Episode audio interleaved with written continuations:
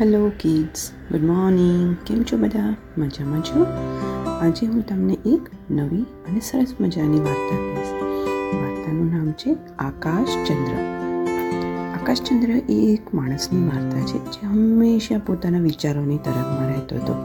અને આખો દિવસ બસ વિચારોમાં ને વિચારોમાં રહી બીજું કશું નવું કામ શોધતો ના હતો. તો ચાલો આજે સાંભળીએ એક આકાશચંદ્રની વાર્તા.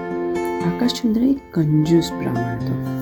તે હંમેશા ગામમાં ભીખ માગવા માટે જતો હતો અને જે ભિક્ષામાં મળે બધું એનાથી પોતાનું પેટ ભરતો હતો. બહુ બહુ કહીએ તો ભિક્ષામાં તો એને શું મળે? ઘઉં કે ચણા કે બીજો કોઈ લોટ? હવે ઘરે આવી અને એ શું કરતો?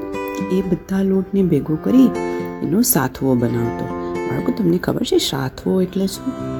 સાથવો એટલે કે ઘઉં કે ચણાનો લોટ કે બાજરીનો લોટ ને મિક્સ કરી એને શેકી અને એની અંદર ગોળ કે ખાંડ નાખી અને જે ગળ્યું લાડવો બને એને સાથવો કહેવાય. હવે થોડો સાથવો બનાવે, થોડો વધે તો એ ઘડામાં ભરાવી દેતો. અને ઘડો ભરાઈ જાય એટલે એને ઉપર દોરી બાંધીને લટકાવી દેતો. આકાશચંદ્રના ઘરમાં બીજું તો કોઈ હતું નહીં. એટલે રાત્રે સાતવો ભરેલો ઘડો જોઈ અને બ્રાહ્મણને અલગ અલગ જાતના તરંગી વિચારો આવતા હતા.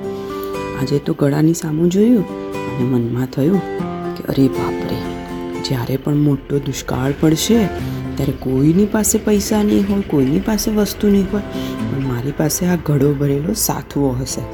તો હું સાતવાને વેચીશ અને એના મને ખૂબ બધા રૂપિયા ઉપજશે સો રૂપિયા આવશે તો હું બે બકરી લઈશ બકરીઓના અનેક બચ્ચા થશે અને એ બચ્ચાઓને હું ગાયો લઈશ.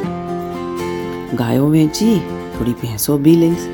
ભેંસો વેચી અને થોડા ઘોડા બી લઈશ. ઘોડાઓના અનેક બચ્ચા થશે અને એ બધાને વેચીશ તો મને ખૂબ સોનું મળશે. અને જ્યારે ખૂબ સોનું મળશે એટલે હું એની મોટી બધી હવેલી બનાવી લઈશ. હવેલી તો મારી પાસે હશે એટલે લોકો કહેશે અરે, આ બ્રાહ્મણ તો કેટલો ધનવાન છે.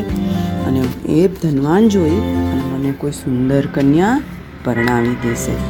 સુંદર કન્યા સાથે લગ્ન થયા બાદ થોડા જ દિવસમાં મને ઘરે સારો મજાનો દીકરો આવશે.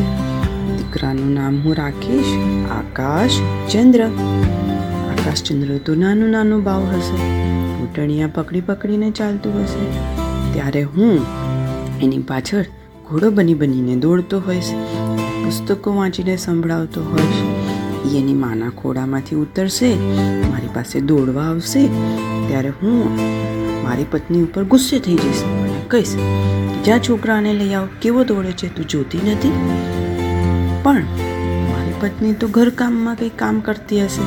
મારું સાંભળશે નહીં, એટલે મને ગુસ્સો આવશે. અને હું એને જોશથી એક લાત મારી દઈશ. આમ વિચારોમાં ને વિચારોમાં સૂતેલા બ્રાહ્મણે પેલા ઘડાને લાત મારી.